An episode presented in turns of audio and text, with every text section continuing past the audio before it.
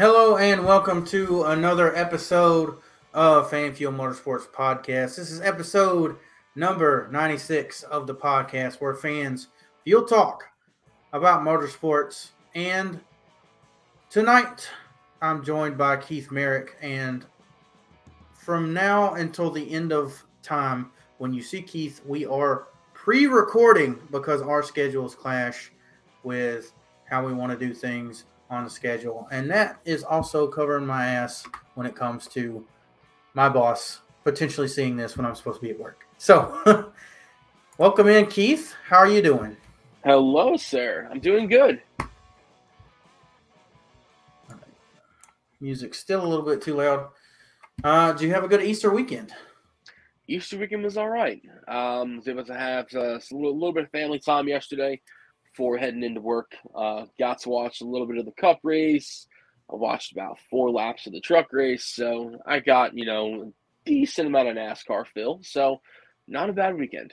How about you? Yeah, I I did uh, a little bit better than you. I watched the entire truck race, uh, and then on Sunday I drove three hours to go watch the Braves get their ass beat by the Padres, uh, alongside my parents, my sister, uh, and her soon-to-be husband and his kids. So that was really fun. Uh, the seven of us got to uh, hang out, which we don't get to do since I picked up and moved all the way to South Carolina. So went watched that and drove three hours back home and went to sleep. Now I'm here. All right. All right. Well, it was a somewhat eventful weekend. We were in Bristol on what used to be an off week. Um, so let's go ahead and start with Woke or Joke. Now let's start off before we get to the the dirty little Easter basket that was Bristol Motor Speedway. The All Star format was announced sometime in between uh, last week's recording and the racing this weekend. Correct. Um, so let's go over that and then we'll start Woke or Joke off with that. Obviously, we know what's going on with North Wilkesboro. Kind of a throwback feel. Uh, it's going to be three days of NASCAR events uh, and uh, a couple more days of different uh, short track series, including like mini stocks and I believe modifieds, like they had there last year. They're going to have practice qualifying or practice and qualifying on Friday. Practice will involve all teams, all 36, and the qualifying is now going to be a revamped pit crew challenge and will also involve all of the race race cars, not just the ones that are locked in to the All-Star race. It's going to be a four-tire pit stop with no fuel and the results of that. I'm not sure, other than the pit stop, I'm not sure if we are doing a bracket, if it's just come in, do a four tire pit stop, leave, and that delta time. Uh, that's that's all we know.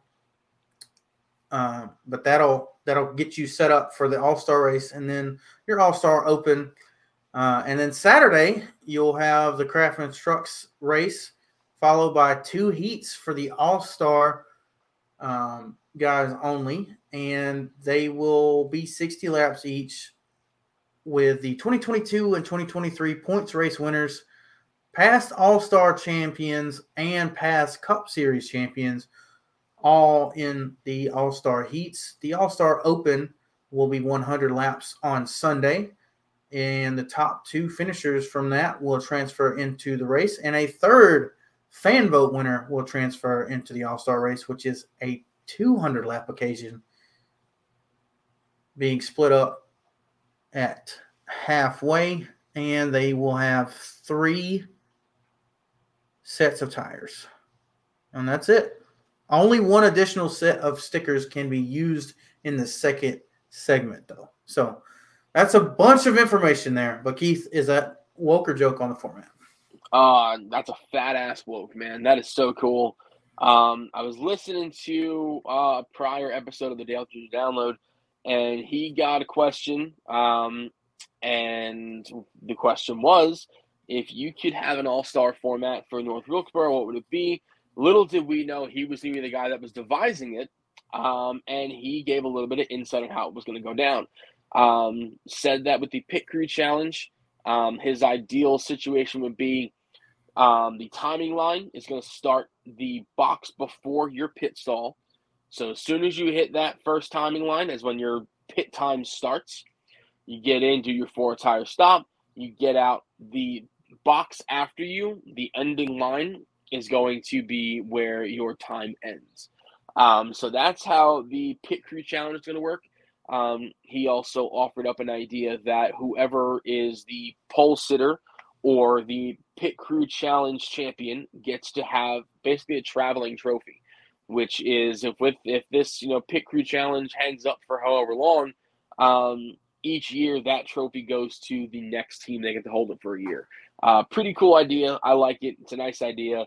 Um, and then of course with the All Star race itself, um, you know, he was talking about how he didn't really want to have all the crazy gimmicks and whatnot. Um, really just wanted to have the first 100 laps be enjoyable for all the fans. And then the second 100 laps um, is going to be, like you said, the one set of sticker tires, which you're going to get to be able to change into. Um, so you're going to see a lot of drivers working on uh, different kinds of ways to uh, keep their cars uh, conserving tires and whatnot. Um, really, really looking forward to it. Uh, this is a very aged surface, so it's going to be super, super cool. Uh, love the the heat ideas. Love the All Star Open, um, and I love that it doesn't involve everybody and their mother getting into the All Star race.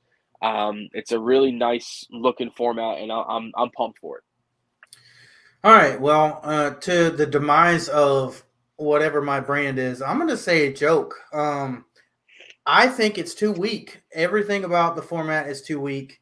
Um, and I know that this is probably a NASCAR thing, not a Dale Jr. thing. But why do we have a tire change available in the last 100 laps? We shouldn't. Uh, these these tires can probably go 150 laps. Um, so let me see them save it like you would on a regular Saturday night show. Secondly, opening opening all these spots up, I still think we're going to see a massive amount of guys that are locked in just based off the fact that we had 18 winners last year, uh, and and however many guys that didn't win last year that may win, and before we get to the All Star this year, um, that makes me think, eh, why do we need the All Star Open and and then have heat races on Saturday as well? Why not just do the format that we did for the Clash and just not lock anybody in. That's my only thing. Um, and then the qualifying pit crew challenge is cool and all, but I am never not going to miss no speed limit pit road qualifying for the All Star race. So I think it's cool that we're going back to North Wilkesboro, but I would so much rather be at Charlotte doing everything the way we did for the longest time. And I know that I'm in the minority. I mean, to be completely honest with you, I would love to go back to Charlotte for the All Star race. Thought it was the best place for it. Um, and I, I, do love the idea of a traveling All Star race. You know, in the last five years, we've gone to four different tracks. Um, you know, we've had Charlotte, we've had Bristol, Texas, and now North Wilkesboro is going to be the uh, fourth racetrack that we go to. And this was an idea that was brought up by a lot of different race fans saying, "Hey, why don't we move the All Star event? You know, you go to different venues for different sports. Why aren't we venturing into that same idea? It's cool. I love the idea of going to different places. However, it just always is going to feel like home when you go back to Charlotte. Um, one of the things that I had always wanted to do um, growing up, and same thing with Daytona, was stay for 10 days at Daytona or even right. Charlotte in this case. Do the All Star race the week before, um, hang out the whole week, and then you're doing all the different festivities from Thursday to Sunday leading up to 600 race weekend. Um, the good thing though is you can still kind of do that because the race is at least in North Carolina.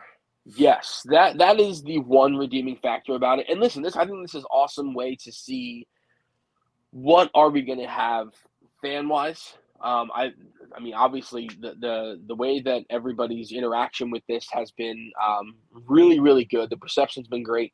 Um, feedback's been awesome, so people are really going to love going back to North Wilkesboro. A lot of the old school fans, um, a lot of the fans that have become nostalgic of the sport, who are getting into it, looking into all the different, you know, little backgrounds and histories of all the racetracks that we have left, and redeeming this one back is, is awesome. You know, to have this revival of North Wilkesboro um, is fantastic. And I feel that this is a really, really good opportunity, considering the fact that we've had this traveling all star race um, for the last few years now um, to kind of keep this theme and, go to a place where I don't think anybody had expected it to go to. Um, this is also be a really good idea to see how good is this surface. You know, right. is this a surface it's 30 plus years old, and are we going to tear it up? That's that's a can, good point as well. Can we keep this? You know, and this is a no risk to anybody who's actually running for a championship. You guys show up, test it with the best drivers you got, and see how it goes. Um, so I, I, feel overall this is a great test, and that's what the All Star race has been for the last I don't even know since 2018. You know when they tried the, yeah. the 550 package with you know 2020, you know tire. trying 2020 we tried the choose cone for the first time. We tried moving the numbers around, you know, so there's been a lot of different options that have come around the All Star race. Um, and this could fill in as a spot somewhere on the 2024 schedule if this experiment goes well. Um, so I think it, it's awoke in not just more than one way. Um, I do feel this is this is a great step for us to get back to our roots, get back to you know making sure that we have short tracks on on, on the schedule. This is awesome. I, I'm I'm so so stoked for it. Looking at it right now. Yeah, I, am good with I'm good with everything. I just feel like they had the perfect storm and they just ner- nerfed the format because they just wanted to. Um, I think I'll probably become a fan of the the pit crew challenge if we continue to do this for over the next couple of years. But when it comes to those two heat races, I think they're unnecessary unless we're just going to throw all 36 competitors out there plus anybody like a Jimmie Johnson or whatever um, and eliminate them down like we do at the Clash. I just, it's just, I don't know. Having those 120 laps on Saturday just kind of doesn't make sense to me. So I'm gonna watch all of it though, so it doesn't really it doesn't really matter. So I don't know why I'm complaining. Uh, but with all that, uh, you mentioned the choose cone. Um, this weekend, NASCAR decided to have a choose drone. Uh, so woke or joke on that? Joke. The fuck are we doing? What is this? Put a cone out there, have a, an official run out there, grab it, bring it back. You're good to go. I, I don't know why we needed a whole drone to have this whole like cool. The camera shot was cool. That was about it. You know, like fix the rest of your broadcast, dude. Like, so, I'm sorry. Yeah. so I don't know who wanted this. I don't know if it was NASCAR. I don't know if it was spotters. I don't know what, but you know, hearing a bunch of the industry saying that it's, it it's a joke to them as well. I mean, I don't know who was one of this. Obviously, this is a joke to me. Um, we've been doing choose type stuff, whether the choose cone or the leader choose on short tracks for a couple decades now. And there are two distinct ways to get it done. Is either A, a guy with a cone on a rope, you choose, and that's it, you pull it in, or B, choose at the flag stand. These are professionals. Why why can't they do either of those things? You don't need the cone out there. Um, they they they did this at the um, the race in Florence for the Cars Tour. For the first time, they had a choose cone. They had some guy go out there with an orange bollard, put it put it on the track, and then they chose and came up. That seems to be the easiest option if you want something physical, because there is a penalty that if you run over the choose box, you lose your spot, you go to the rear. Okay. Well, if you need something physical, they're not going to hit that that choose drone uh, unless the choose drone malfunctions. Which we've seen malfunctioning things uh, like like that camera in the 2016 Coke 600 happened. So I, I don't know. I don't know. It was really just a it was a clown idea. So I, am joke as well. There's nothing really else to be said for it. I mean, choose at the flag stand. We could do that stupid. each week. We don't. Stupid. We don't even need the paint on the fucking ground at the regular racetrack. Honestly, we go to Talladega. Choose at the choose at the flag stand. What do they do? They slow down from the pace car, and when they get to the flag stand, they either go to the yellow line or go to the wall. I mean, I don't know. It's just another overcomplication for nothing. Um, I agree. All right. So these next two points are kind of tied into each other. And without going too far into the rabbit hole, because we'll probably talk about it again um, near the end. Um, there were fan comments on Twitter, as well as driver comments from drivers like Kyle Larson and Bubba Wallace that uh, there's no need for Bristol dirt and or this is not real dirt racing. Um, I'm gonna go woke. Um, I really would love to have a purpose built dirt track. Um, losing Bristol is tough. And I know that there are a lot of different people who are going to say, well, look at the fan attendance prior to. The spring race hasn't been all that great when it comes to weather. Um, there's a lot of different factors that brought this to fruition. Um, this wasn't something that you know Marcus Smith probably woke up and said, "Oh, you know, let's you know cover Bristol in dirt." Um, it, it was most likely something that I think everybody can understand. It's a business tactic.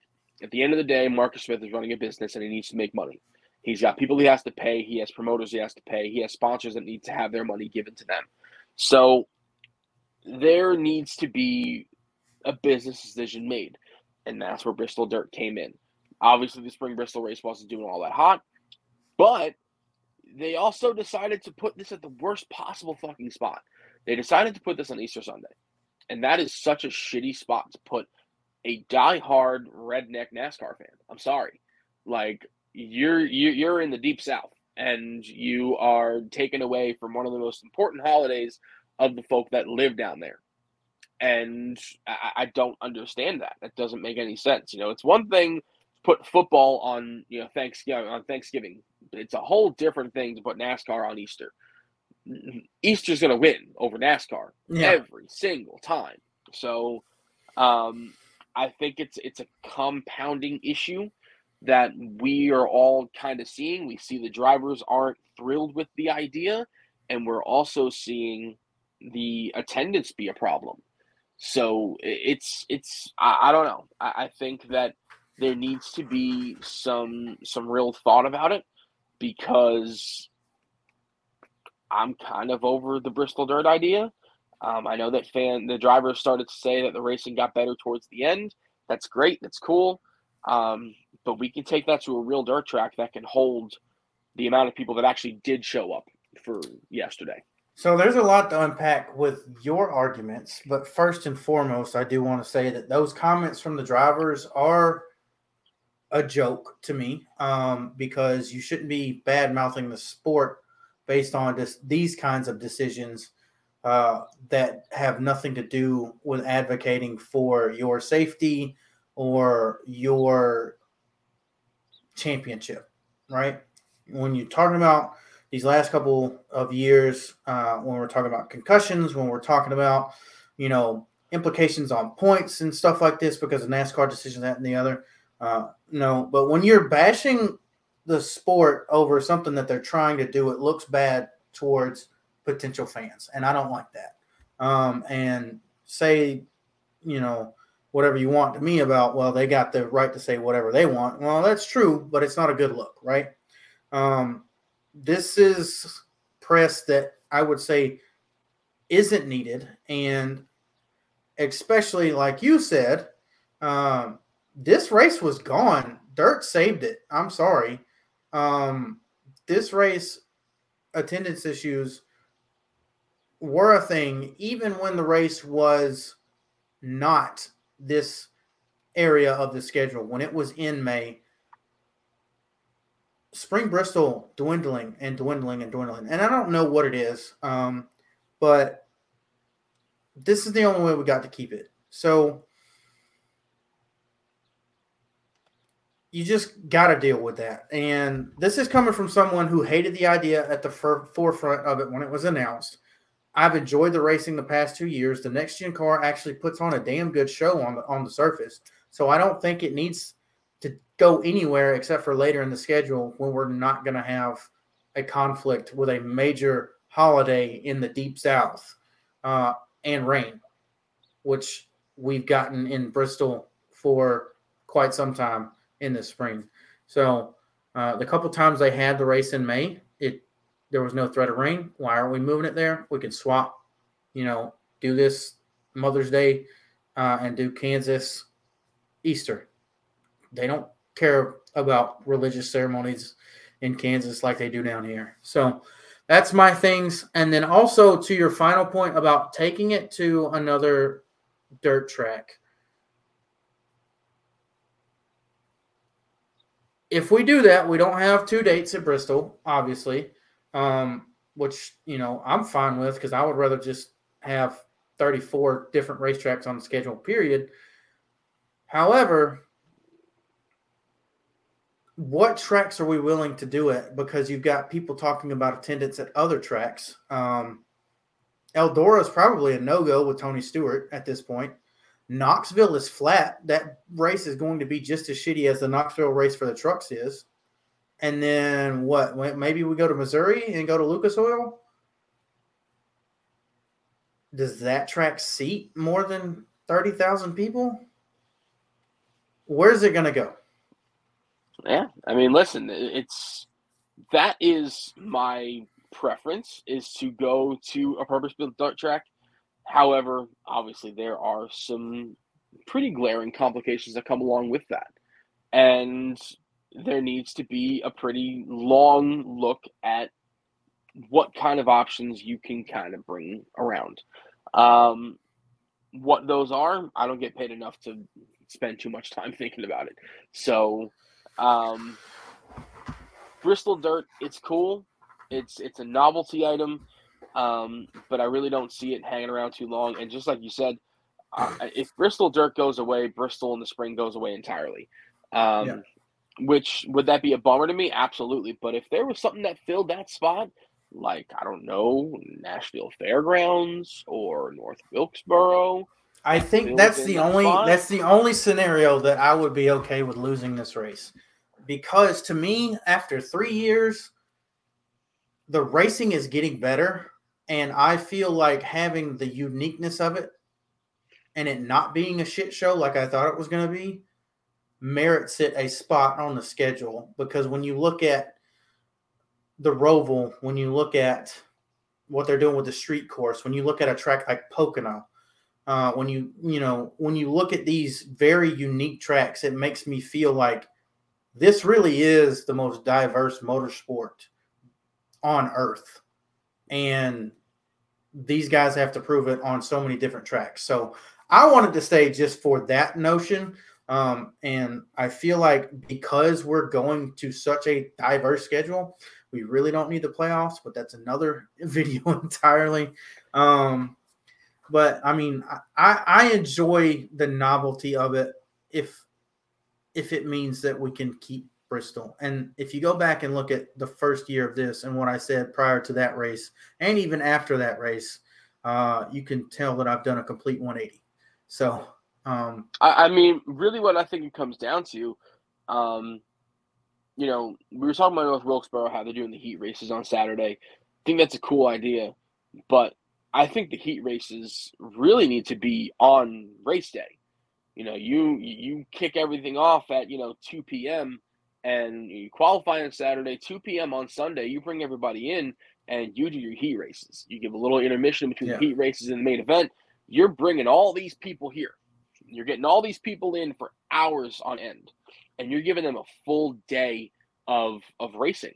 You know, you're not giving just a few hours. You're giving them an entire day, and it's not you know like you go to your local short track and you have the main event. You have the modified. That's your main event, and then you have you know your supporting series this is all cup drivers, running at the same time all day long. Um, that would be a really, really good selling point for me. Um, but we can't do that on Easter Sunday. So that's that's, that's the biggest the thing. I think the only way that this thing works moving forward is we have to take it away from Easter Sunday. It, it either needs to be a Saturday or it needs to be entirely off of Easter weekend. Um, that's the only way that this thing goes any further. Um, you know, we'll see. We'll see what what what SMI wants to do. Yeah. Another point I want to make before we do get mo- moving on, um, they got to make these seats. They got to make these tickets cheaper. I took myself and a bunch. I think we're, I got seven tickets and two parking passes for a Braves game on Easter Sunday for less than it would have cost myself and Myra to go uh, sit in the worst seats at Bristol Dirt, $78 a piece before Ticketmaster fees. I took seven people to a baseball game on the same day. Yeah. With I mean, two parking passes. It's so it's a lot. I mean, I chose to drive three hours in that direction rather than three hours towards Bristol just to spend less money. And I got way more bang for my buck. So that's all I'm saying. That's my final thing. The only other way that we're going to get attendance up at all tracks is to drop the price at least fifteen dollars. I mean, it's it's a killer. Like Dover, heading there at the end of the month, and for a front stretch grandstand ticket to be able to see as much as you can, it's ninety six bucks a pop. You know that is Jesus. It's expensive. And Why? That, and that's been like that 10, 15 years now if we were paying that at the height of the sport, which is what we were paying if we weren't paying less, you know, between 2000 and 2008 before the, the market crash happened and people stopped going to NASCAR races, why are we still paying the same if you can't get butts in the seats? Lower your prices to get more butts in the seats because that means more concession money and more merchandising money because I can't spend $80 on a ticket for two people and then spend more money at the racetrack, knowing that I've got to pay seven dollars for a Coke and ten dollars for a cheeseburger and maybe some fries with that. If not, the fries are four extra dollars. Yeah, I, I, mean it's it's a lot. We're I mean, it's it's ninety six bucks for the ticket, and then I mean, the best part of the whole thing was spending 25 bucks so I can walk on the track and be able to, you know, get up on there. You know, that's the best part of the whole thing is you know 120 bucks and you know the the most expensive part of it all was was sitting in the grandstands um you know like i know pocono they do pretty often they sent out deals to my email saying hey you know you want four tickets for you know 200 bucks in you know this section here you go. And that is that is not a bad deal. Four tickets 50 bucks each. I mean that is that is a hell of a good deal. Um you know it's just ticket prices would be awesome lowered. Um, you know, Daytona 500, I know it's the biggest race of the year, but you know, I spent a lot of money on a ticket at the Daytona, at, okay. at the Daytona 500. Now, just just to look at other other sports, uh, the GP of Alabama IndyCar, 49 bucks general admission. That is already thirty dollars less than the cheapest tickets for the Bristol Dirt Race were. a lot. And you get you get to see the drivers prior uh, to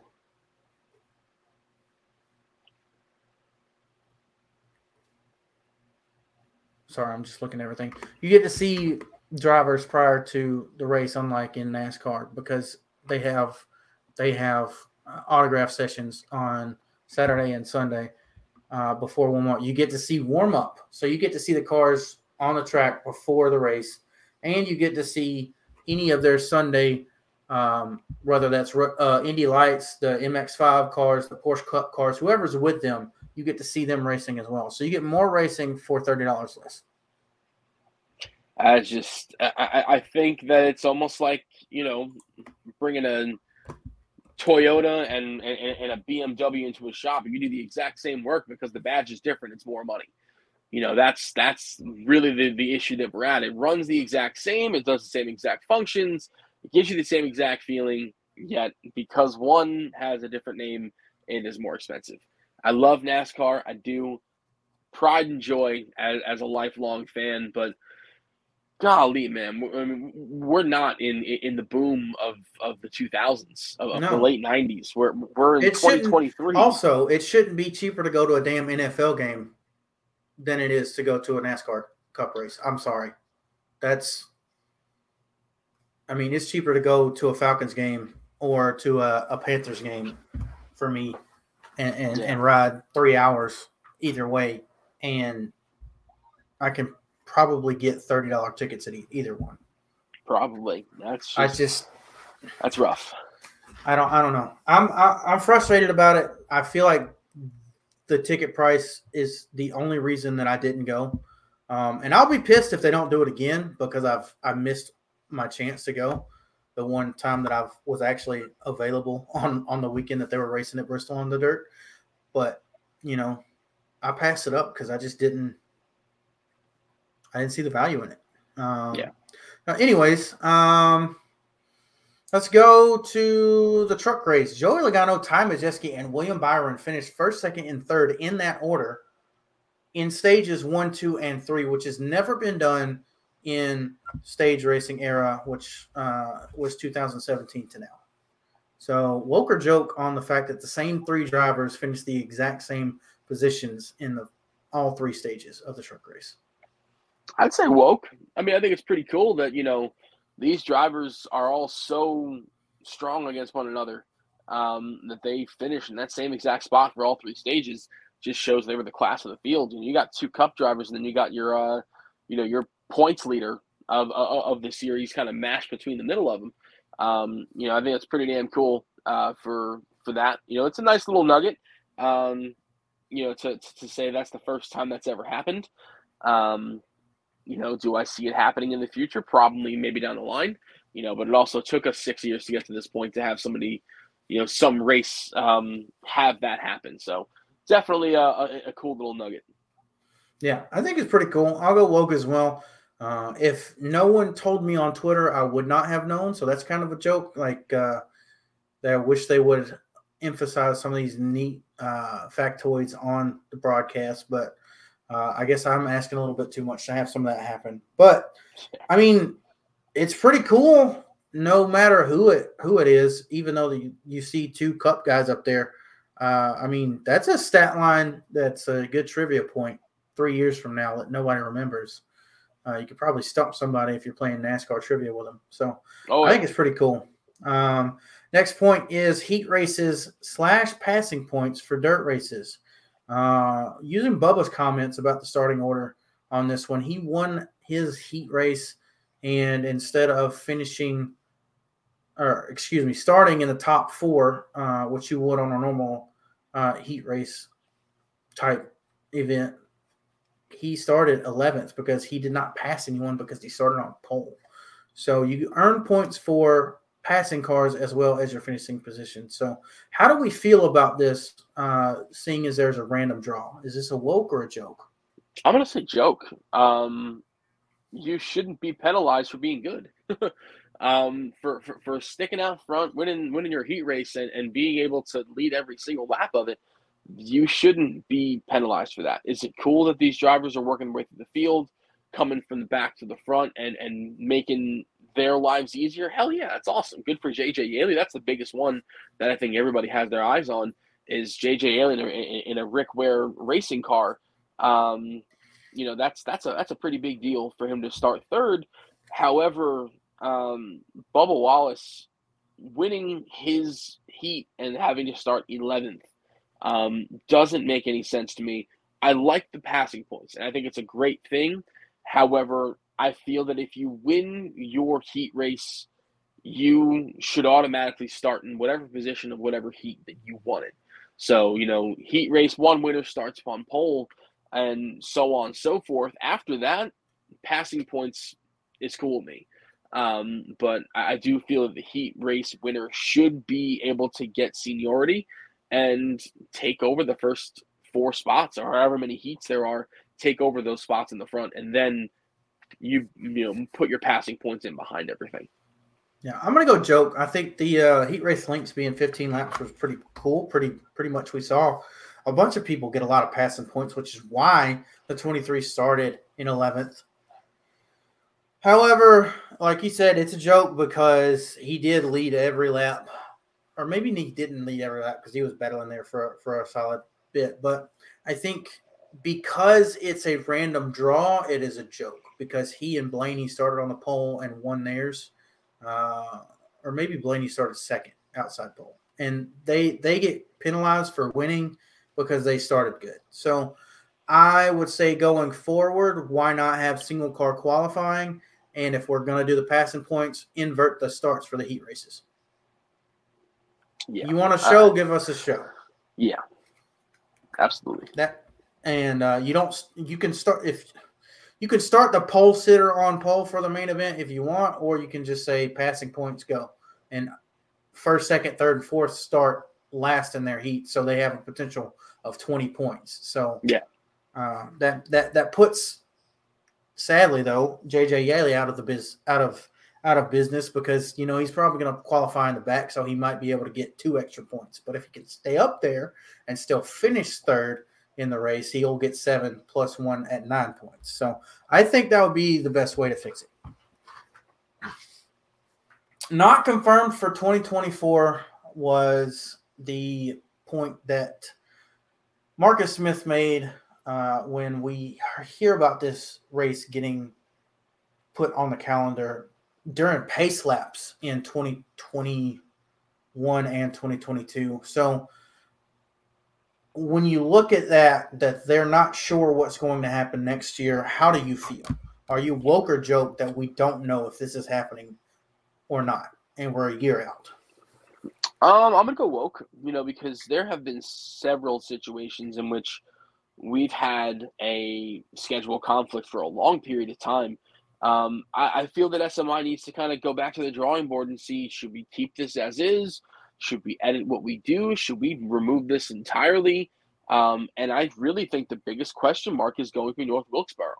Um, if this All Star race goes well, this surface is what they are looking for, the tire compound what they're looking for, and they get the product that they want, and they get the fan response that they want I have a hard time believing that, you know, they would pass up on having that as a points paying cup race in 2024. Um, and if they can vacate this particular spot um, and make a triple header for next year, Cup Xfinity and, and Truck, um, I can't imagine that that would be something they wouldn't be looking into. So I, I think the not confirmed is really just very subjective based upon the All Star race. Once the All Star race goes through, and once they find their talking point for that, they're going to debate it, they're going to argue it, and we'll probably end up getting some kind of uh, decision, most likely no later than July, in my opinion. But I think North Wilkesboro is going to be the uh, the domino that's going to, you know, push push everything else over. Okay. Well, I had not thought about it like that. My my stance was going to be woke. I hope it's because they're battling with NASCAR on swapping the date around uh, because Easter has backfired on them for two years straight, like we've been talking about for the last 40 minutes. So, um, I don't know. We'll see what happens. Uh, before we get really into the Truck and Cup race, I do want to kind of ask you, as someone who wants to see these guys go to a more permanent – uh, d- d- dirt track for this race and or any other racing. What do you see in the future of NASCAR as far as dirt racing? All three um, series. All three series. Well, considering the Xfinity series has never run a dirt event since you know the inception of NASCAR on dirt, or at least the revival of it, I should say, um, back in 2013 it's either been trucks or cup. It's never been the Xfinity series, um, which always surprised me. But um, I, my stance on having dirt racing, it's cool. It's a novelty item. Um, do I think it belongs as a points paying event? No. Um, I do feel that it'd be best left as like an exhibition event. But of course, that is just how I'm standing on it right now, sitting here. Um, if there was a more clear cut look at everything, um, and saying, "Hey, you know, we have this this racetrack you guys are going to have. Um, this is your racetrack to do whatever you shall like for it." Cool, awesome, love it. Um, shit, it, even if they had they had the original intention of, of just moving uh, North Wilkesboro over to dirt um, before paving it. You know, if, if they found out there was a cool opportunity there, that'd be awesome. Um, I, I think that dirt is something that needs to be shelved for a little bit, at least for the Cup Series. The Truck Series is it, it's a topsy turvy, wacky series, um, and I think it's it's great for testing. It's great for you know keeping ideas open. Um, and same thing for Cup Series non points races. It's a great idea for testing. Um, but I think as far as having a Cup Series dirt race for points, eh, I'm, I'm I'm okay without it. Okay, I I don't know how long it's going to to be going on. I think I think you could be right that we don't see it next year, uh, and we don't see it maybe in Cup forever going forward. Um, I think seeing as that we've got two of them on the truck schedule, I don't think it's going anywhere from the trucks. If anything, they'll, they'll hopefully expand on it because I think the more truck races we get on, whatever type of short track, the better. Uh, because I'm getting tired of these damn these damn guys. We talked about it with Colton uh, about this race that was 250 miles at Texas last week. Um, I just the the truck series has gone from being some of the best racing in NASCAR to completely losing its identity. So I think we need to give it its identity back, and I think dirt racing could be a part of that. Uh, make the triple truck challenge three dirt races, and call it a day. Um, I do not either see Xfinity holding on to dirt because uh, basically all the owners said we don't want to do that because they were originally announced for 2021's um, spring uh, weekend at Bristol, and uh, the the owners basically said no, we're good. Uh, so I think that that'll be it. So it'll be interesting to see if we just witnessed dirt run its course in the top series of the sport. So. Uh, as far as that's concerned, let's go to the truck race not really much to commentate on. We talked about Joey Logano, Tom Majeski, and William Byron being up there. We had a we had a few other guys coming in here to in there to do uh, double duty, notably uh, Jonathan Davenport, who's basically the best in the business of super late model racing on dirt right now.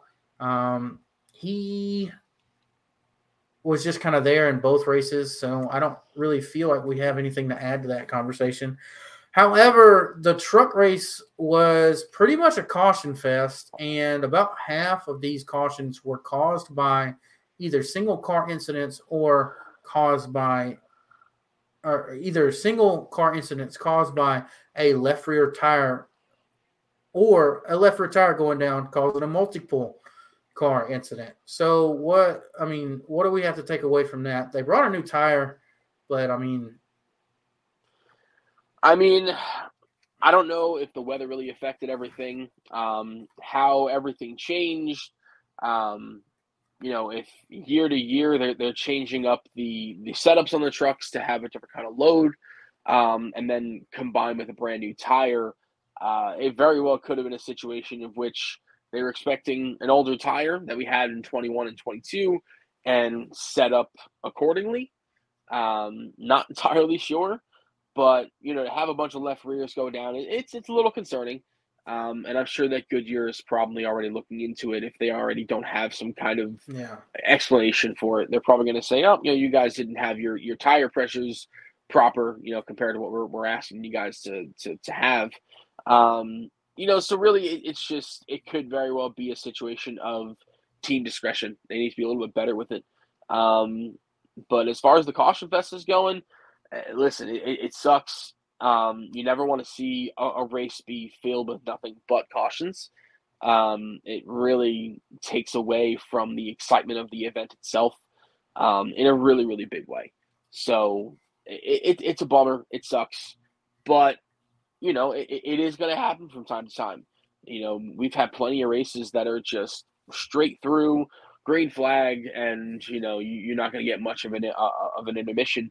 So I, I, guess a caution fest here and there isn't a terrible thing. Um, if it happens way more often than it should, then, that's when you can really be a really should look into it and say, hey, what can we do differently?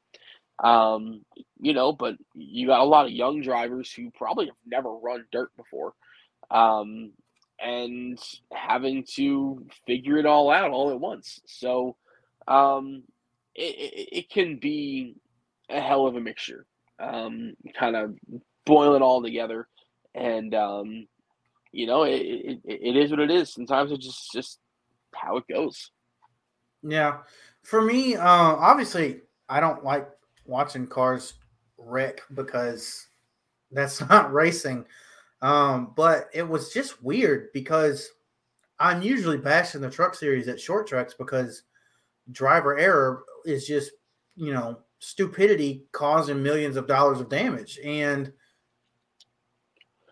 it was just the tires blowing. Most of these incidences were not bonehead moves or someone spinning out. It was just the the tires weren't holding up. And that surprised me because we've been doing this since what 2011 with the truck series and we haven't had any major updates except for the front clip uh, basically the whole time we went from the stereotypical original splitter setup that we had on trucks and cup to a five star manufactured composite nose and that's the only change that we've had in the truck series since we started dirt racing way back and I believe it was tw- it was 2011 or 2012 at Eldora, and we've never seen tire issues in that whole span. So I don't know what happened.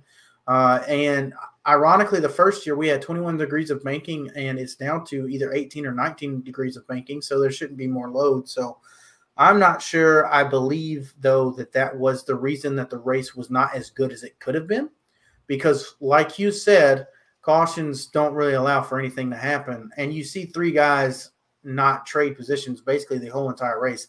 I think that's because they weren't having to save their tires because the runs were so short. And stock car racing is basically hindered by whether or not the tire falls off. And you can't really push or save if you're starting and stopping every 13 laps. Yeah. So that's that's where it comes for me. Um, that's basically the truck race. I mean, Joey dominated, but there's not really much to say about that. Um, no, he just kicked everybody's ass, and that was about it. Yeah, I love the paint scheme. That was pretty cool. I it was, that, it was neat that, looking. The Hang 10 logo definitely uh, took the hanging loose style of dirt racing uh, good, or made it look pretty good out there as well. Uh, his uh, Victory Lane interview was pretty funny though. Um, he was talking about the the guy that was being persistent and flipping him off every single lap, and that that that guy missed the race, and he was like, he said something along the lines of like, "We got to keep we got to keep them entertained and engaged." So we I did my job tonight or something, and that was the most legendary quote I think I've ever heard that goofy man ever say. So I was very ecstatic about that. Um, you got anything else for the truck race? I mean, nothing. It, it was just cut and dry. I mean, I, as straight to the point you could possibly get it. Bunch of cautions and Joey Logano kicking everybody's ass. That was that. That was the truck race yeah. for you. Some and sometimes that's not that bad. I mean, I wasn't disappointed and I wasn't, you know, thoroughly enthused Huh? It was just another NASCAR race. But what I do want to talk about is the truck points picture. We are about six races in, which is usually when you can start to see the ball roll on a season. Ty Majeski is leading the point series for the truck series over Zane Smith, who has two wins by 34 points. Uh, what do you have to say about the guy uh, driving that number 98 car or truck? Excuse me. So I'm looking at Ty Majeski here, and obviously very well decorated iRacing driver, very well decorated late model driver. Knows what he's doing, knows how to get around. Um, you know, a lot of these short tracks, which you know is has proved well for him. Um, but his truck series stats have gotten better and better and better as he's gotten along. Um, finally, got the opportunity to have a full time ride in 2022 with ThorSport, and he made sure he put it to good use. Um, 23 starts, 15 top 10s, 10 top fives, and two race victories, um, as well as a spot in the final four. So it is no surprise to me that at this stage of his career, um, he's finally starting to get some shit onto him. Um, and I'm looking at what he's put together this season. It is insane. Um, when you look at everything that he's done this season, the only finish he's had outside of the top 10 was Atlanta, and he finished 11th. So he has been really, really strong. An average start of a 2.7. His worst start this year is fourth. Fourth. That's his worst start all year long. And his average finish is a 5.2. Absolutely insane. Um, he's finished in the top five for four out of the six events so far this season, including three second place finishes. Um, he's just lighting it up on fire right now. He's doing a fantastic job running in one of the best vehicles that uh, this sport has to offer in ThorSport. So really, really cool to see Ty Majeski doing what Ty Majeski came out here to do, and that is just kick ass and take names. That's for damn sure. Yeah, it's surprising when you look at the standings because he's kind of been doing this all quietly, right? You don't really hear about Ty Majeski on the broadcast eh, week in and week out, but he's just he's he's always there. Um, he's very having a very quiet but grandiose season. Um, and then Zane Smith, who's been in all the headlines, has two wins.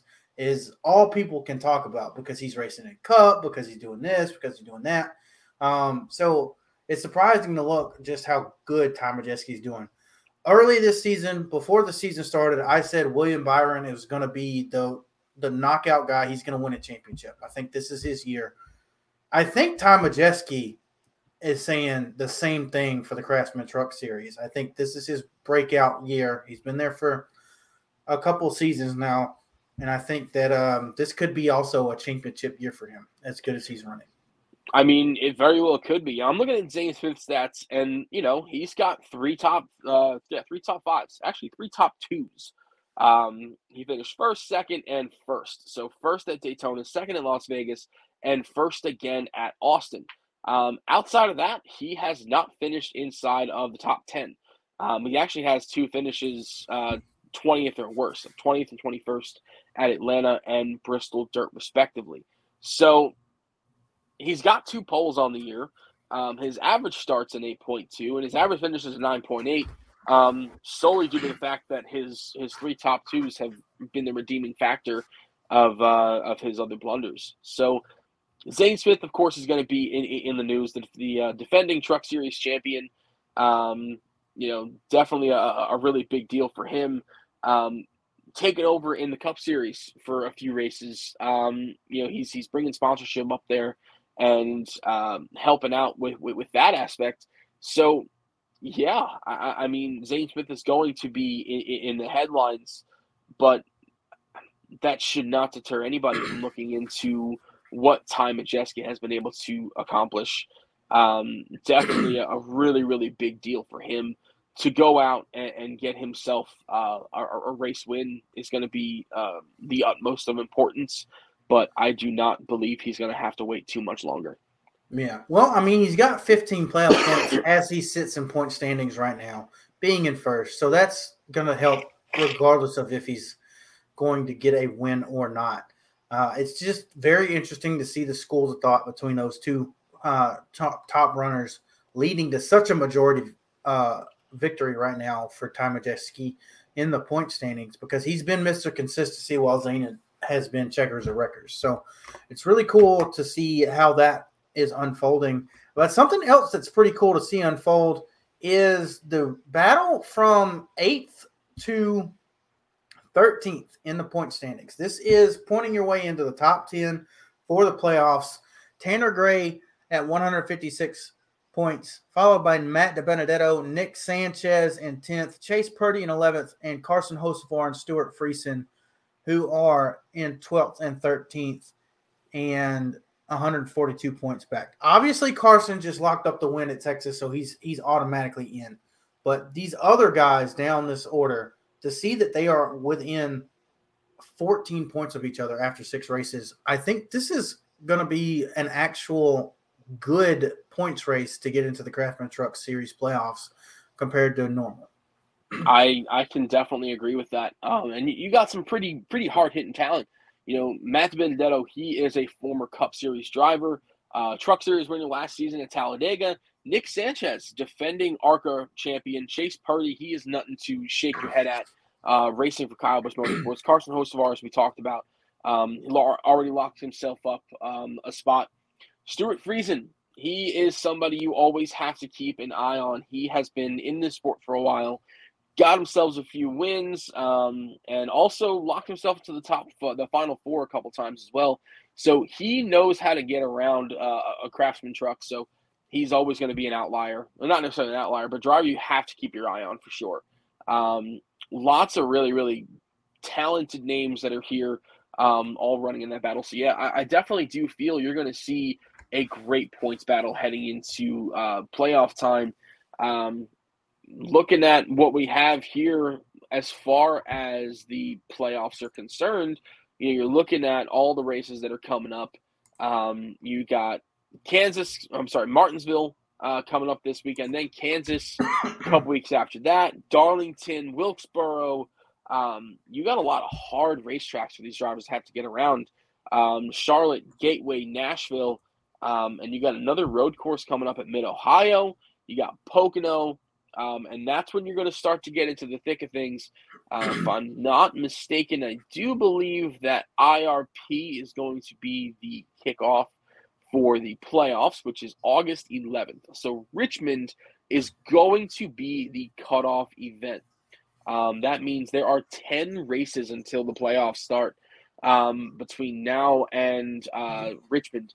So you got a very diverse schedule, and um, any one of those drivers can find themselves winning winning a race for sure.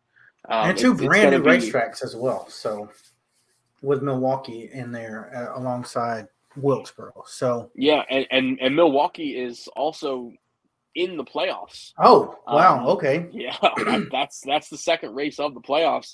Uh, round one of the Truck Series playoffs: IRP, Milwaukee, and Kansas, and round two is Bristol, Talladega, Homestead.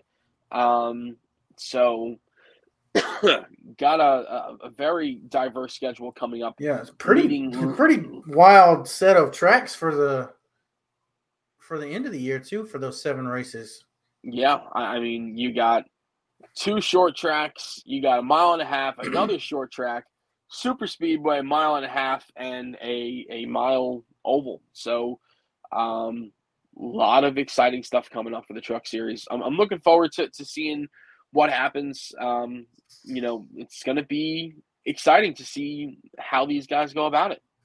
Yeah, I'm looking forward to it uh, which is the first time in a couple of years, honestly, that the trucks have been enticing to watch for 23 races. So I'm excited. We have a good group of guys and um, a good mixed bag of, of truck series regulars now, rather than just a couple of guys who are still veterans and then a couple of guys still putting their legs on. Um, but let's move on to Sunday night and the cup race.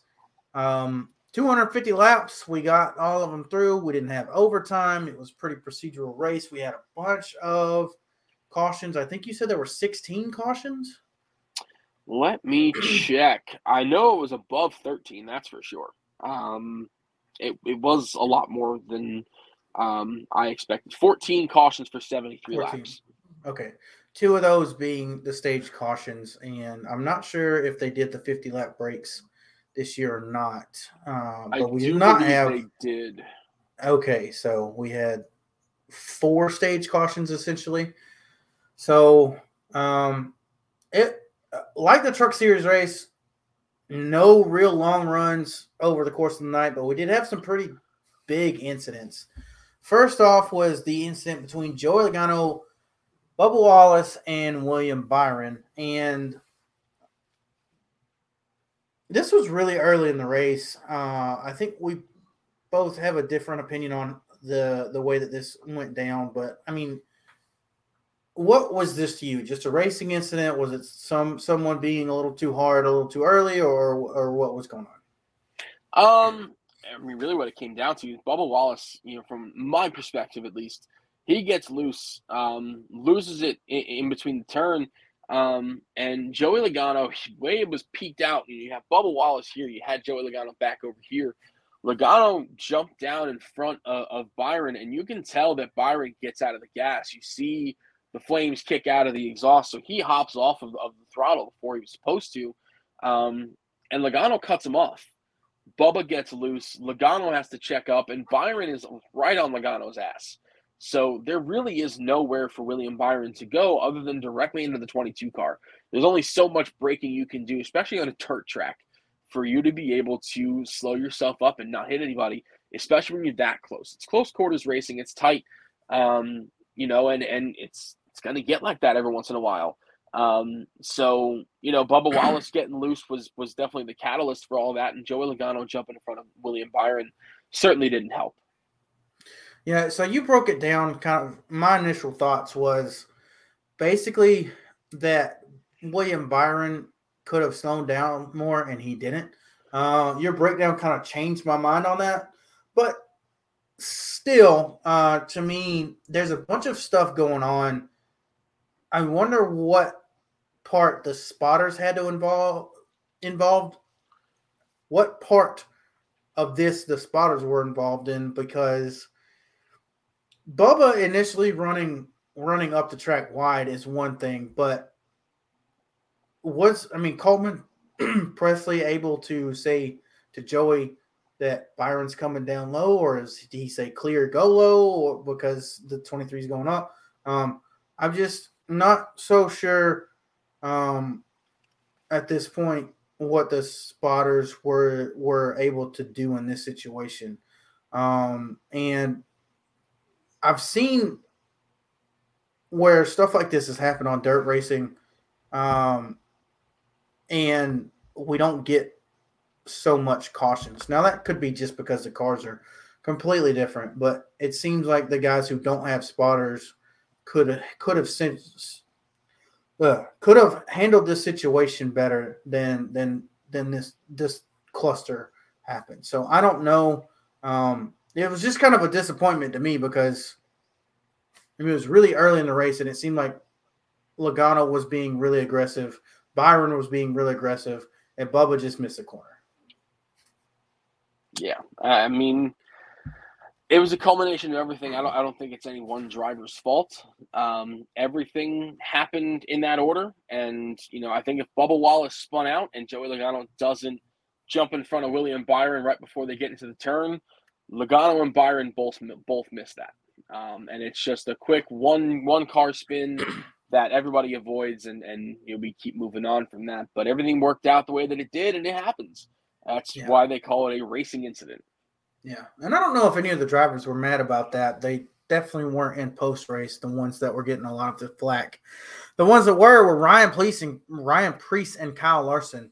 Um, so they got into each other uh, more than a couple times during the the race, uh, eventually leading to uh, Preece turning the five, uh, which also collected Jonathan Davenport. So, what do you think about that whole, uh, I guess, book of of Sunday night's race. I mean, chapter. listen, I, I can't really say that I'm all that surprised. Ryan Preece went on an absolute fucking tirade after COTA. It was, you know, calling everybody a bunch of hacks. He's pissed off. He's frustrated. He wants to be raced, you know, properly. I get it. Um, you know, so what ended up happening was Preece was got he, he got put into the wall by, by Kyle Larson.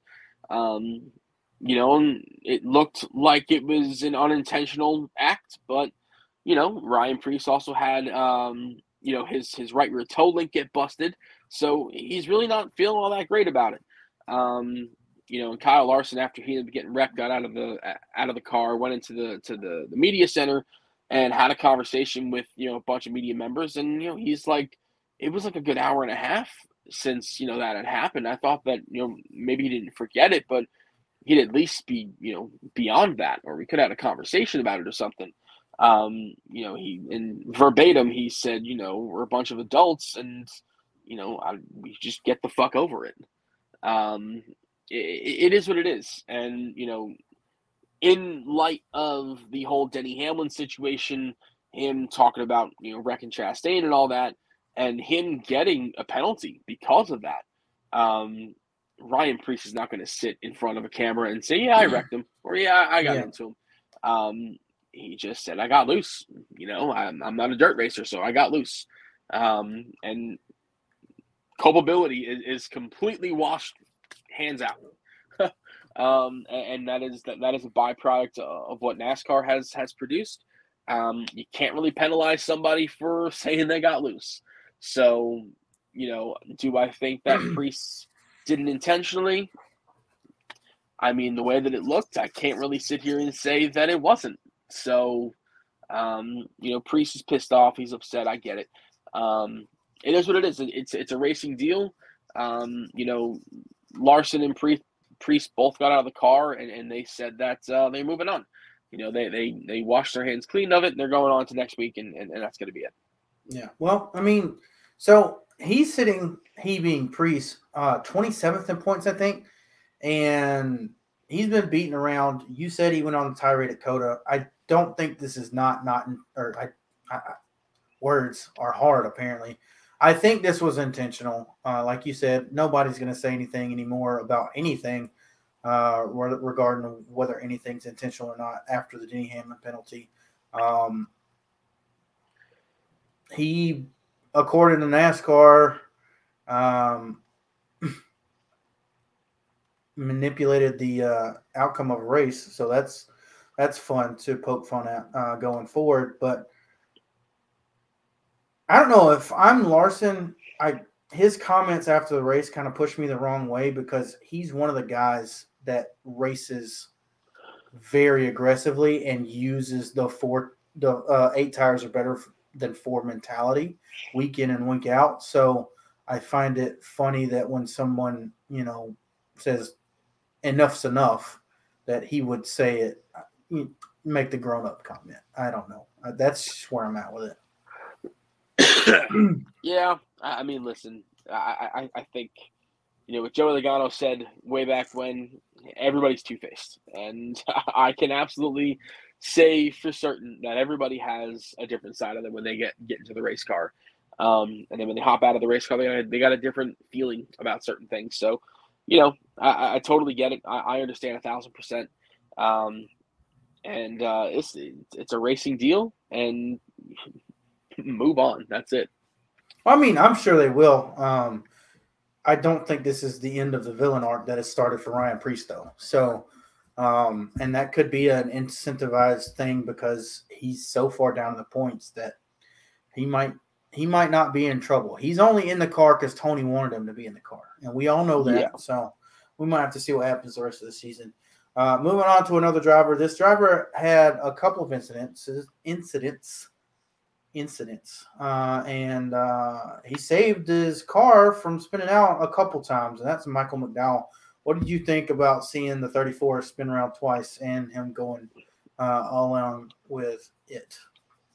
Uh, you flip that number 34 around, you get the 43. You had the spirit of, of uh, old Ken Block. He uh, spun that bitch around, spun it back in front, and and, and kept it going twice.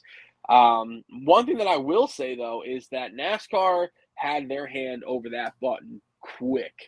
Yeah. Uh, the first time McDowell spun, it was almost instantaneous. He was probably about 90 degrees around, and they had that caution light flicked on.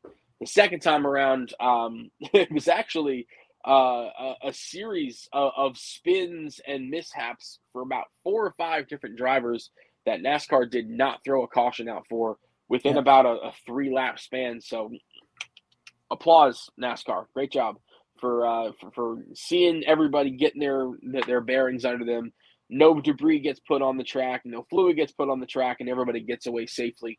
Um, love the fact that NASCAR was a little more conscientious uh, towards the end, um, making sure that the only cautions that were really called were the ones that were necessary. Yeah, for me, uh, in either of those places, I wouldn't have thrown the caution.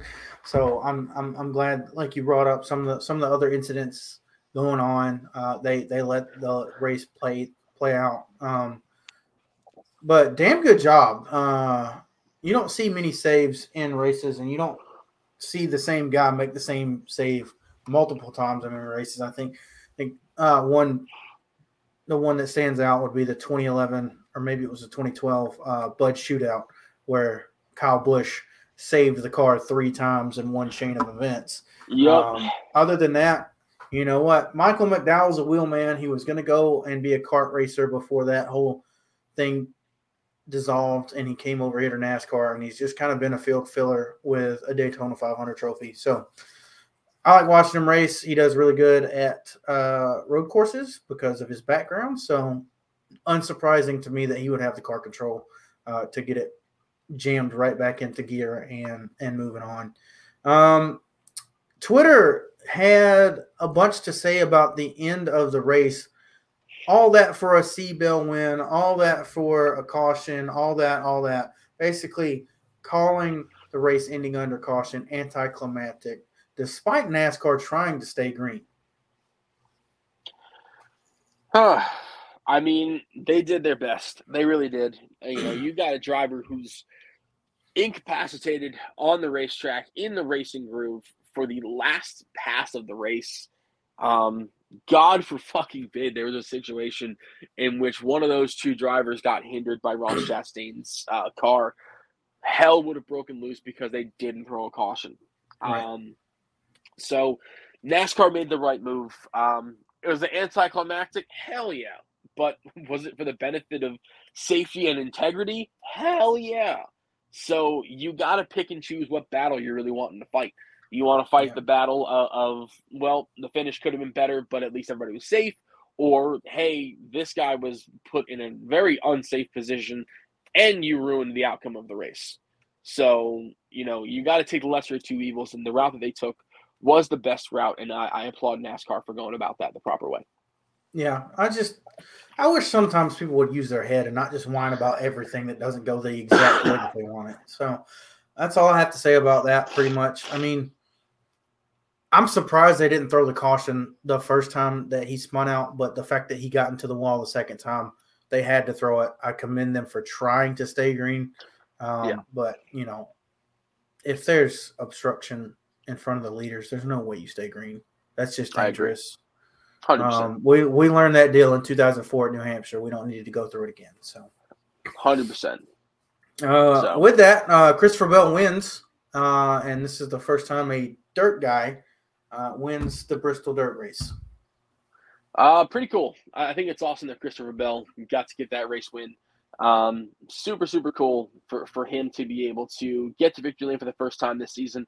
Uh, also, cool little nugget. He is, since 2021, the winningest Joe Gibbs racing driver, um, which is quite a surprise. Um, he's really come into his own ever since coming over to Joe Gibbs Racing from the defunct LFR, um, Leavine Family Racing, um, back in 2020. Um, really, really cool for him to, to to finally figure it all out.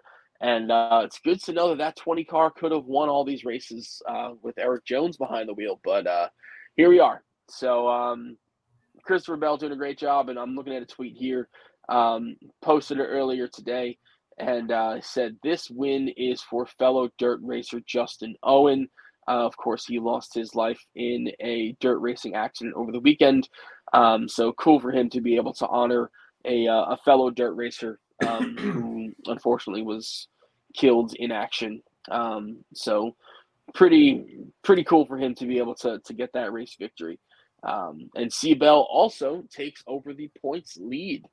Um, yes, does. So cool for him. And I'm looking at it right now. The way that uh, it's quite interesting. Um, two of the top four drivers have um, two or more DNFs. Uh, that being Christopher Bell with uh, two DNFs, and Kyle Larson has three DNFs this year um, at Daytona, Atlanta, and Bristol Dirt. Yet he is still running fourth um, in the points, which I find. Do really, we even really know if if he's running fourth? What's who's okay? So two Hendrick cars should have sixty point penalties, right? That'd be the forty eight and the twenty four, or is it the Correct. forty eight? Though- Five. Okay. the 48 and the 24 were both tagged uh, at the R&D Center, um, which uh, don't know if you saw. Hendrick Motorsports also said they are not going to appeal it. They just want to move past it and move on to next week and focus Ah, on okay. getting their cars straight. So Alex Bowman and uh, William Byron, their points penalties uh, as far as the actual points, um, not playoff points. They were not levied any playoff points. Um, they are both going to be upheld, and uh, yeah, I mean, listen, it, it Well, what I mean, that moves Alex Bowman from ten points back of Christopher Bell, which is interesting because he would still not be the he would still be the points that are uh, referring to Bell, but that moves Bowman from second to eleventh. So he goes from having uh let's see 10 playoff points to currently i don't think he has any yeah he doesn't have any stage wins so he goes from Yeah, having 10 he goes from having 10 to 0 so that screws that- him out of a lot That's a big Um, deal. That's a really, really big deal because if he was able to hold something up there, that's 15 points at the end of the season. Um, which you know, if we were following anything at all last season with with with uh, Chase Elliott, um, if he didn't have any of the points that he ended up accruing from whether it be wins, stage wins, or even him winning the regular season championship, he wouldn't have been a Final Four driver. right yeah so that's interesting to see that they're not going to uphold that um or they're going to let them uphold that, I should say. So I, I would fight it, but obviously they don't want to deal with going to the appeals room yet again. Um, so that's that's pretty much it for that race. Uh, other than we saw for the for the first time, like I said, Christopher Bell being the dirt guy that won, but we also saw Tyler Reddick, Chase Briscoe, Austin Dillon, Ricky Stenhouse Jr., and Justin Haley finish in the top six. So other than Larson, uh, who is on that list, all the dirt guys finished up front for the first time, um, really dominating this dirt exhibition points race. Um, from what I could tell, you know, Tony Stewart, he had a lot to say about the track. He said this track looks fantastic. Um, and for a guy that literally owns a dirt track, for him to be able to say that, it's they've come a long way. Um, I think the rain had a lot to do with it, um, helping with track conditions. Um, there was a lot of character to the track. Um, maybe a little less banking helped with the track as well. So this really, really played into the hands of the drivers that knew how to get around dirt very well. Um, and even you know Kyle Larson, who ended up having his DNF, he was still the driver who was one of those to beat. I know that Christopher Bell won; ex- he led exactly um, 100 laps last night in yesterday's event. Um, but Kyle Larson, he also led 75 of the he 250 got that laps stage one one as well. He he most certainly ran um, a solid race before um, crashing out or getting wrecked. Um, so the dirt drivers favored more than anybody else, um, and I think that everybody doesn't really understand just how good Austin Dillon is on the dirt. I hope everybody understands now just how damn good he is on the dirt. He was the inaugural Truck Series winner back in 2013 at Eldora. Um, he is definitely um, an outlier for sure. Um, certainly an underdog. Really cool to see him finish in the top five. Um, but yeah, I, I mean, really, really solid dirt racers with great, um, great track records. Ricky Stenhouse Jr., a great dirt racer as well. Um, you know, he found himself finishing in the top five. Um, he's having himself a really good season as well. Uh, that of Ricky Stenhouse Jr. Of course, he won the Daytona 500, um, but he's still maintained a pretty decent spot um, overall. He's got three top 10 finishes. Um, and if it weren't for a couple of mishaps here and there um, between Las Vegas and, and Richmond, um, he probably have a better points position. But um, good season for, for Ricky Stenhouse. Pretty, pretty cool to see him do what he's doing this year. Yeah, um, and that's about it for Bristol. Um, anything else that we really need to talk about from the week before we shut it down? I think that's it, man. I, th- I think you know everything we hit on. You know, we had a lot of good stuff to talk about.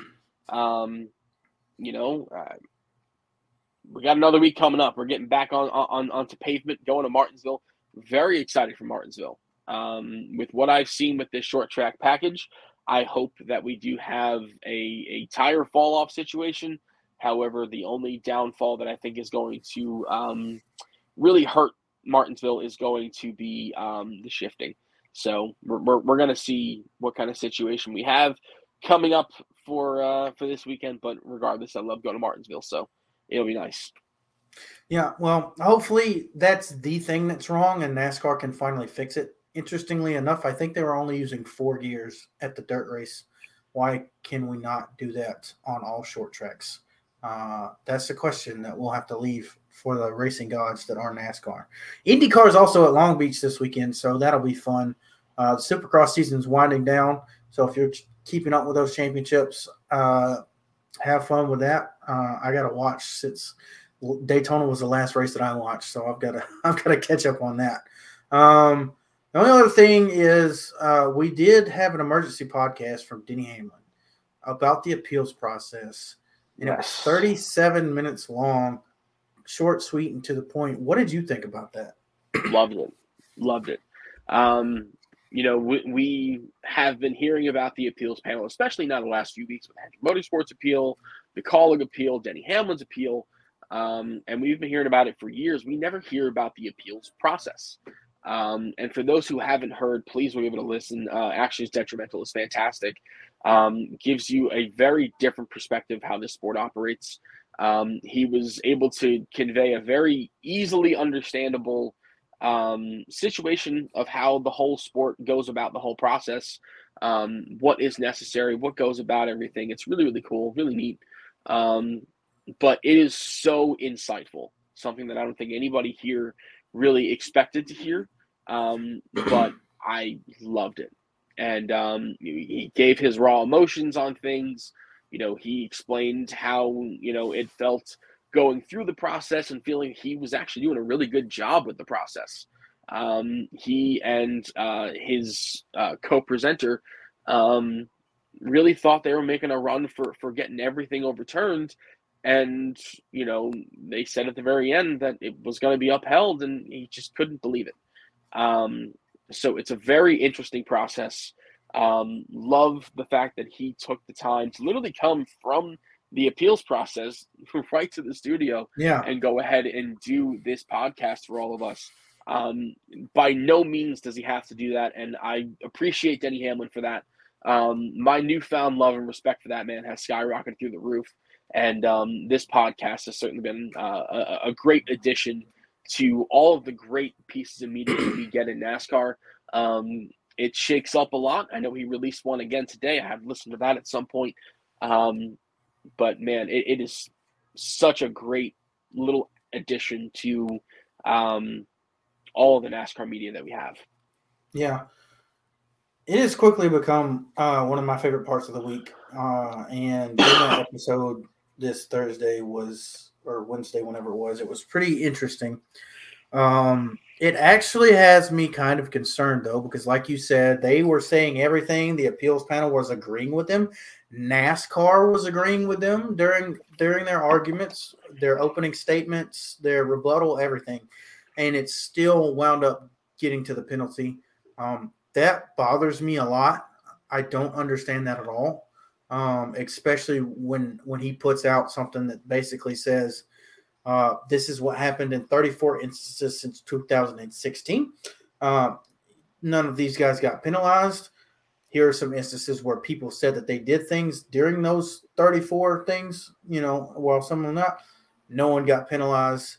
Uh, and then I look back to the William Byron one last year at Texas, and he he had his penalty reversed. Um, so I I I don't feel good about it. Um, NASCAR is going to implement new rules that they put out sometime last week after the Hendrick stuff that this process could be more uh, open by putting parts out uh, so that they can be seen when illegal parts happen. Uh, the appeals panel cannot overturn certain things um, going forward and stuff like that. But I just feel like the last few weeks have been really messy. And hearing what happened to Denny Hamlin uh, just has me disappointed in the whole thing. Uh, I agree. even more.